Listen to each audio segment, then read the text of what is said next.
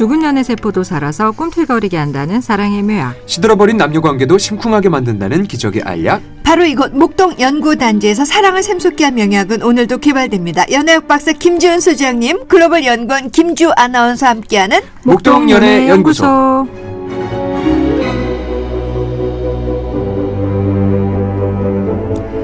고구마 먹은 듯 답답할 때마다 생각나는 연애 멘토 좋은 연애 연구소 김지훈 소장님, 기분 다운될 때마다 떠오르는 긍정 멘토 김주 아나운서 두 분입니다. 안녕하세요. 안녕하세요. 와, 와, 요즘 마스크를 쓰고 다니니까 다들 표정을 읽을 수가 없고 맞아요. 목소리도 잘 안 들리는데 저 멀리서도 인사하면 목소리가 들리는 건 우리 김주 아나운서뿐이랍니다.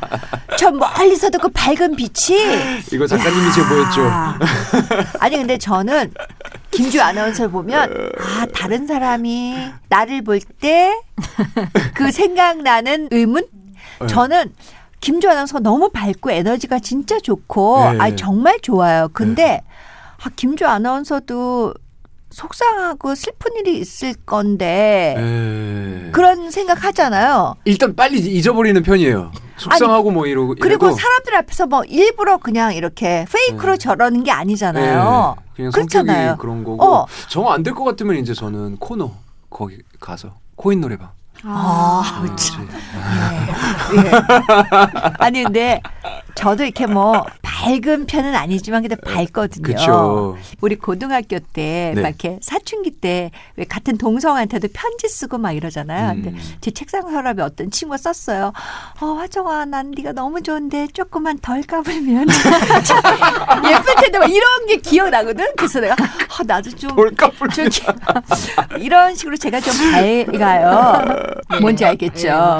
제가 예, 예. 제일 난감했을 때 그 신입사원 들어왔는데 어떤 한점 선배님 이 밥을 사준다 그래서 갔는데 계속 너가 그럴 거야 맞아 아나운서가 됐지만 참 매일같이 고민일 테고 참 앞으로 들어왔는데 이게 어, 어떻게 될지 너에게도 스스로 항상 의문일 테고 그게 참 어떨 때는 자괴감이 들 때도 있을 것 것이고 뭐 이렇게 얘기하시는데 네? 이게 어떻게 이거를 얘기를 해야 되는데 말씀이신지? 어떻게 반응을 해? 그러니까 사실 솔직히 좀 어, 우리나라 정서에는 예. 이렇게 얼굴에 빗금이 좀 많이 있어야 생각이 있는 사람 같고 좀 이런 게 있어요. 맞아요. 그거는 좀 아닌 것 같은데. 맞아요. 하여간에 너무 밝은 주 음. 아나운서 때문에 에, 살짝 옆으로 갔네요. 네. 자, 그러면 목동 연애연구소 이번 주에는 좀 특별한 사연이 도착해 있는데요. 후기 사연인데 소개를 해드리면 좋을 것 같아요. 자, 들어보세요. 네.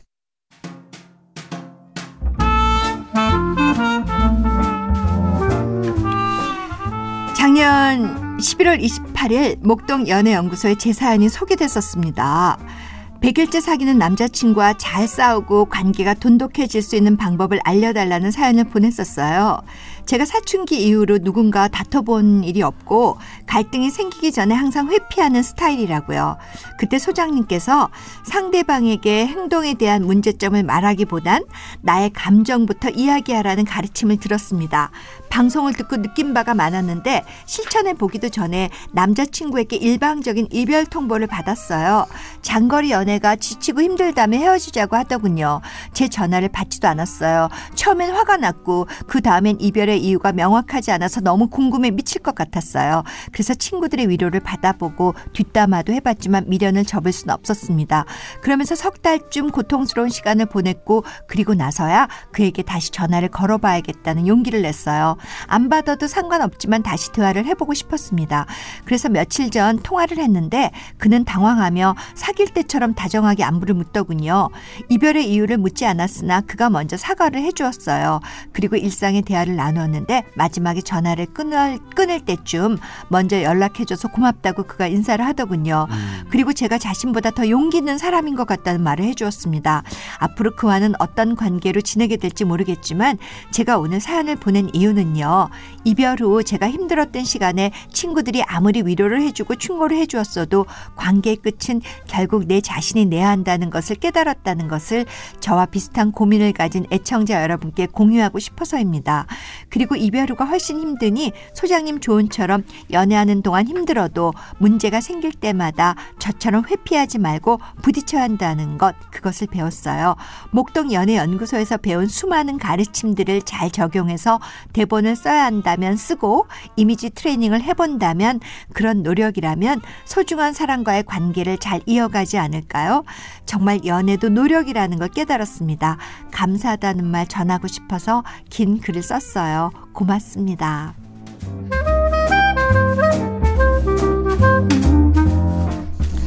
와. 와. 일단 어, 너무 감동이고 뿌듯하네요 뭔가. 오. 예. 오. 이런 적은. 처음이지 않아요? 소장님 이건 네. 그죠. 뭐 목동 연애 연구소 이 코너 한지 네. 한 5, 6년 됐는데 처음이죠? 그렇죠. 네. 후기 사연. 예, 너무 좋은데요. 와. 음. 근데 저는 이 사연이 기억이 나요. 어. 작년에. 예. 맞아요. 저도 그쵸? 기억이 나요. 그러니까 근데 후기 사연까지. 너무 감동인데요. 네. 그러니까 어, 그때 제가 기억하기로는 상대방의 잘못된 행동, 화났던 상황을 지적하지 말고 음. 그때 나의 감정, 네. 내가 받았던 그 상처, 뭐 이런 걸 먼저 얘기하는 네, 거. 맞아요. 그럼 혹시 안 들어보신 분도 있을 수 있으니까 음. 약간 복습 삼아서 그때 소장님이 했던 그 상담 내용 좀 들어볼까요? 아, 예. 네. 싸우고 싶지 않기 때문에 말, 어, 말 안 했지만 그런 말을 해야 된다면 어디부터 말해야 되지 진짜 아. 고민이 많으시겠지만 딱 간단하게 기억하시면 돼요. 뭐요?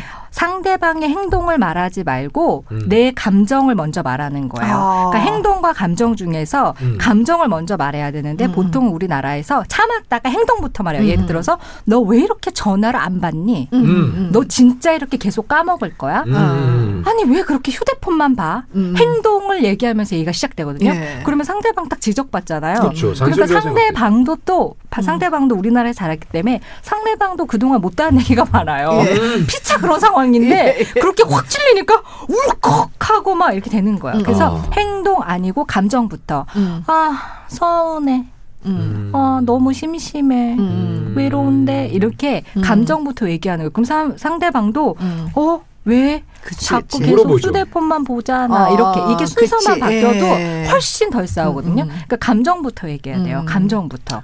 근데 행동부터 보통 어, 얘기하죠. 이거 참 좋다.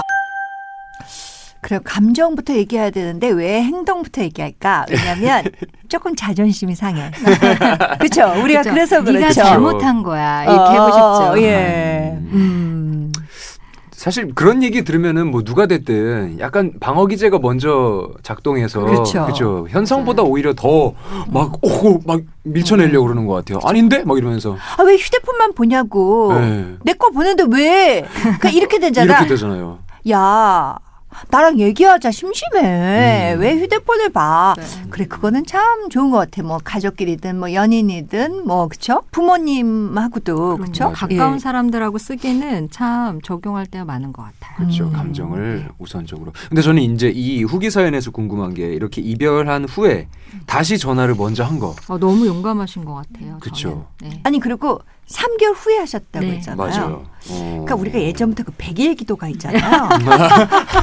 아니, 내가 볼 때는 이 100일이라는 숫자가. 여기서 나올 줄이야. 아니, 저는 100일이라는 숫자가 꽤 과학적이라는 얘기를 들었거든요. 그래서 뭐 어. 100일 하면 뭘 100일상 하잖아요. 그쵸? 그리고 예. 100일 정도가 되면 뭐든지 어느 정도는 된대요. 음. 우리가 뭘 배우는 것도 학원도 한 세 달 정도 음. 뭐 그게 무슨 뭐 영어 학원도 그렇고 뭐 중국 학원도 그렇고 그랬을 때 100일이면 어느 정도 마음이 정리가 되지 않을까. 근데 어. 100일을 딱 이제 지나고 나서 했잖아요. 근데 이 남자친구의 태도도 난 너무 좋았어. 어, 그러니까 그렇게 네가 참- 참 용기 있는 어. 사람이다라든지 네. 음. 이렇게 멋졌어요. 예, 두 분 다참 네. 사귈 만한 사람이었다라는 네, 생각도 참 드네요. 그러니까 왜냐면은 자칫 약간 그 솔루션을 해보기도 전에 일단 음, 통보를. 받은 예. 거였기 때문에 약간 네. 아쉽다 했는데 오히려 이렇게 대처를 하는 게 되게 성숙하고 어른스러운 것 음. 같아요. 근데 그런 점은 의문이 들 수가 있을 것 같아요. 어떤 관계든지 헤어졌는데 음. 연락을 다시 했는데 음. 우리가 헤어졌던 이별 이유를 듣는 게 좋은가요?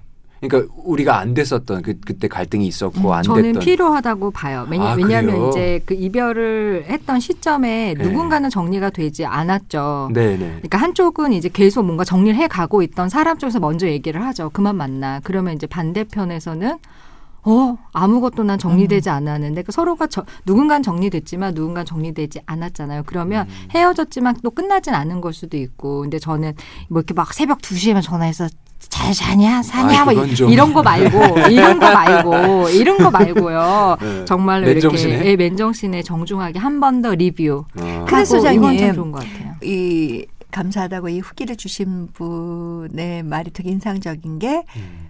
뭐 친구의 위로도 필요 없고 결국은 그 이별의 끝맺음은 내가 하는 게 개운하다, 좋았다. 그리고 또 연애는 서로 노력해야 된다. 이게 음. 진짜 맞는 것 같아요. 그리고 이제 100일이 지났으니까 어떤 그 감정은 좀 없어지고 네. 이성적으로 대화를 할 수. 있었다는 거가 음. 좀 예, 재미가 있네요. 너무 귀감이 되는 음, 네. 훌륭한 그러네요. 예, 음. 커플이신 것 같아요. 그리고 다시 한번. 예, 생각하게 되네요. 그 네. 감정, 나의 감정을 먼저 얘기하는 거, 그치? 음, 음. 음. 윽박 지르지 말고.